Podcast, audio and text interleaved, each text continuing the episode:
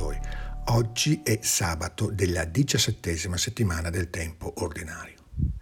Il lungo e dettagliato libro del Levitico viene per così dire liquidato nella lettura ciclica della liturgia in due giorni, quello di ieri e quello di oggi. Eppure la parola di questo libro, il primo a essere imparato a memoria dai piccoli ebrei, fa risuonare il corno di una parola che ci viene consegnata come il senso profondo di tutto il cammino del popolo di Israele dall'Egitto alla terra promessa, che si invera in ogni autentico cammino di fede fatto personalmente o in comunità. La parola è liberazione, una liberazione che potremmo definire totale, contagiosa, assolutamente inclusiva, visto che riguarda tutti nel senso più ampio del termine. Leggiamo nel libro del Levitico proprio oggi. Nel giorno dell'espiazione farete echeggiare il corno per tutta la terra, dichiarerete santo il cinquantesimo anno e proclamerete la liberazione nella terra per tutti i suoi abitanti. Nessuno quindi è escluso.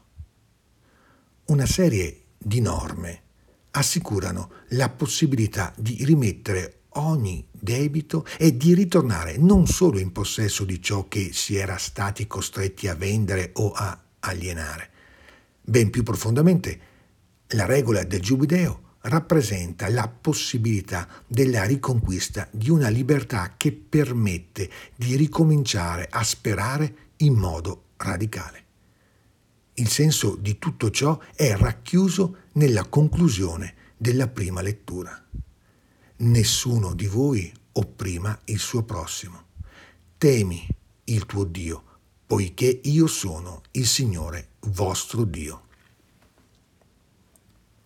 A commento di questa rassicurazione di una liberazione sempre possibile, la liturgia di oggi ci fa leggere il racconto del martirio di Giovanni Battista. Questo testimone di Dio e profeta dei tempi nuovi cade sotto la spada di Erode e del suo entourage, profondamente scosso dalla libertà di Giovanni nel denunciare e quindi nello scardinare la logica dell'abuso che tende a opprimere e a umiliare gli altri. Non ti è lecito tenerla con te. La morte del Battista sembra il commento esistenziale più autorevole e chiaro alle parabole raccontate da Gesù. La sua vita, fedele fino alla fine alla libertà, di una verità e di una libertà che non è appannaggio solo di alcuni privilegiati, ma è dono per tutti. Ebbene, questa vita cade come un seme deposto, prima che nella terra dalla pietà dei suoi discepoli, deposto su un vassoio, verosimilmente prezioso, dato l'ambiente cortigiano.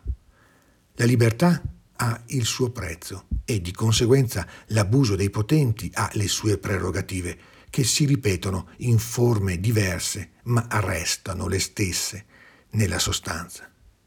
Eppure, per quanto sembri che una spada possa recidere ogni resistenza, questo non significa spegnere il campanellino della coscienza, come avviene per il tormentato Erode. Costui è Giovanni il Battista, è risorto dai morti e per questo ha il potere di fare prodigi. Ben più difficile è liberare il cuore che liberarsi di qualcuno capace di sbarrare la strada alle nostre malefatte. Ci sono due modi opposti di vivere la festa il giubileo, che è una festa per tutti ed è la festa di tutti, e il compleanno di Erode, che coincide in modo drammatico con l'esecuzione del Battista. Buona giornata e ogni bene nel Signore.